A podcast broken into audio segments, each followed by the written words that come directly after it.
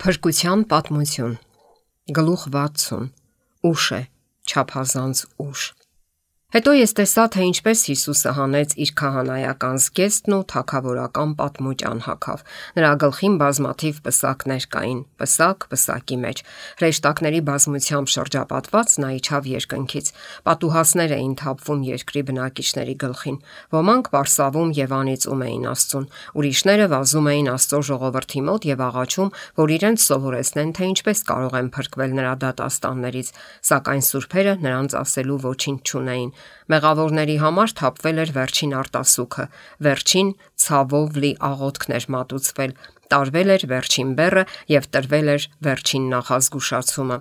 ողորմության քաղցր ձայնը այլևս երբեք չէր հravirելու նրանց։ Երբ սուրբերն ու ողջ երկինքը շահագրգռված էին նրանց փրկությամբ, նրանք իրենք շահագրգռված չէին։ Նրանք ընտրություն ունեին՝ կյանք կամ մահ։ Շատերն էին կյանք ցանկանում, սակայն դրա համար ոչ մի ջանք չէին թափում։ Նրանք չէին ընտրել կյանքը, իսկ այժմ այլևս չկար այն խաբություն տվող արյունը, որը պետք է մաքրեր մեղավորներին, այլևս չկար այն կարեկից ու գթասիրտ փրկիչը, ով պետք է աղերսեր Աստծուն։ Խնայիր, մի փոքր էլ խնայիր մեղավորին։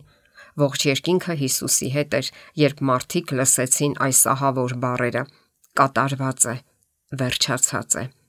Ավարտվել էր փրկության ծրագիրը, սակայն քչերն էին ընդունել այն։ Եվ երբ ողորմության քաղցր ձայնը լռեց, վախն ու սարսափը պատեց ամբարիշտներին։ Զարհուրելի པարզությամբ նրանք լսեցին հետևյալ բառերը. ուշ է, չափազանց ուշ։ Նրանք, ովքեր չէին գնահատել Աստծո խոսքը, այսուայն կողմ էին ընկել թափառում էին ծովից ծով, հյուսիսից հարավ, արևելքից արևմուտք Աստծո խոսքը փնտրելով։ Հրեշտակն ասաց. նրանք չեն գտնի այն։ Երկրի վրա սով է, բայց ոչ թե հացի սով, ոչ թե ջրի ծարավ, այլ Տիրոջ խոսքը լսելու։ Ինչ ասես չէին տա նրանք Աստծուց խրախուսանքի մի բառ անգամ լսելու համար, բայց ոչ, նրանք պետք է սովի ու ծարավի մատնվեն։ Յուրաքանչյուր օր նրանք արհամարել են փրկությունը, երկրային հարստություններն ու հաճույքները ավելի բարձր դասելով երկնային գանձերից։ Նրանք մերժել էին Հիսուսին ու արհամարել նրա սուրբերին։ Պիղծը հավերժ պիղծ կմնա։ Ենթարկվելով իրենց գլխին թափվող պատուհասներին, ամբարիշտներից շատերը մոլեգնության մեջ էին։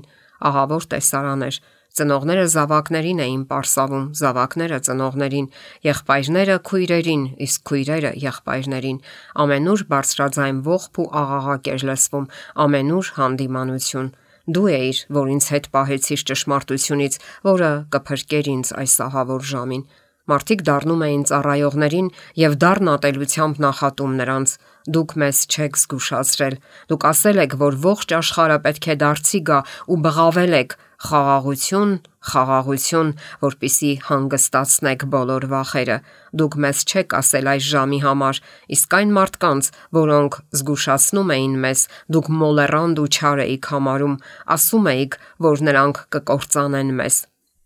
Սակայն ես տեսա, որ ծառայողները նույնպես չխուսափեցին Աստծո պատժից։ Նրանց տանջանքը տասնապատիկ մեծ էր, քան ժողովրդինը։